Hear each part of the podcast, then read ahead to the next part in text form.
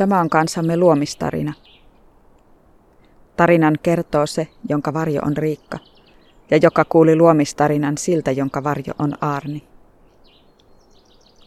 Me olemme tämän maan kansa. Me elämme tässä maassa ja tästä maasta, mutta emme ole täällä yksin. Esivanhemmat asuvat täällä kanssamme.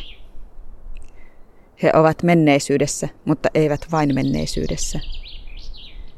Esivanhemmat ovat yhä läsnä tässä maassa. He asuvat tässä maassa, mutta toisella olemisen tasolla. Me olimme kaikki kerran esivanhempia.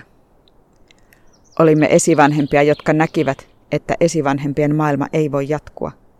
Jos sen antaa jatkua, se syö itsensä. Ja siksi maailma oli luotava uudestaan, niin kuin maailma on aina luotava uudestaan. Ja niin ne esivanhemmat päättivät luoda tämän uuden maailman ja siirtyä tänne. He kulkivat maailmoiden välisestä aukosta. Mutta maailmasta ei voi siirtyä toiseen ja pysyä samana. Tänne tullessaan he syntyivät uudestaan. He näkevät maailman eri tavalla. Tässä maailmassa ei ole vielä polkuja, joita kulkea, tarinoita, joita kertoa. He ovat lapsia, jotka eivät vielä tunne maailmaa tai itseään. Heidän on kuljettava tänne uudet polut ja kerrottava uudet tarinat. Heidän on annettava uudet nimet. Ne lapset olemme me. Me luomme tämän maailman. Me kasvamme täällä aikuisiksi. Ja jos tämä maailma on hyvä, meidän jälkeemme tulee toisia lapsia ja toisia vanhempia, jälkivanhempia. Sen maailman, jonka me luomme, on oltava kestävä, koska sukupolvien ketju on loputon.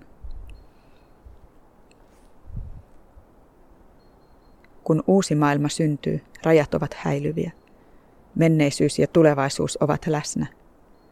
Asiat kulkevat maailmoiden välillä. Kun me tulimme tänne, jäi meistä osa esivanhempien maailmaan, ja niin olemme myös itse omia esivanhempiamme. Varjomme odottaa siellä, sillä aikaa kun olemme täällä.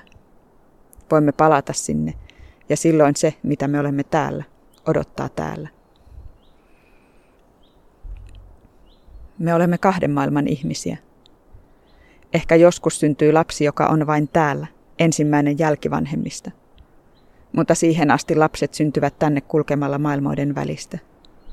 Me kutsumme heitä tänne, koska tarvitsemme uusia ihmisiä asuttaaksemme tämän maan. Kaikenlaisia ihmisiä, jotta näkisimme tämän maan kaikin eri tavoin ja kertoisimme sen tarinan kaikilla eri äänillä. Esivanhempien maailmassa on paljon, mikä on hyödyllistä. Sen tuomme mukanamme. Mutta sen, mikä ei ole kestävää, me jätämme.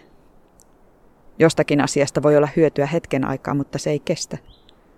Voimme käyttää sitä sen aikaa, kunnes keksimme, miten tehdä sama kestävästi. Meidän on aina ajateltava jälkivanhempia.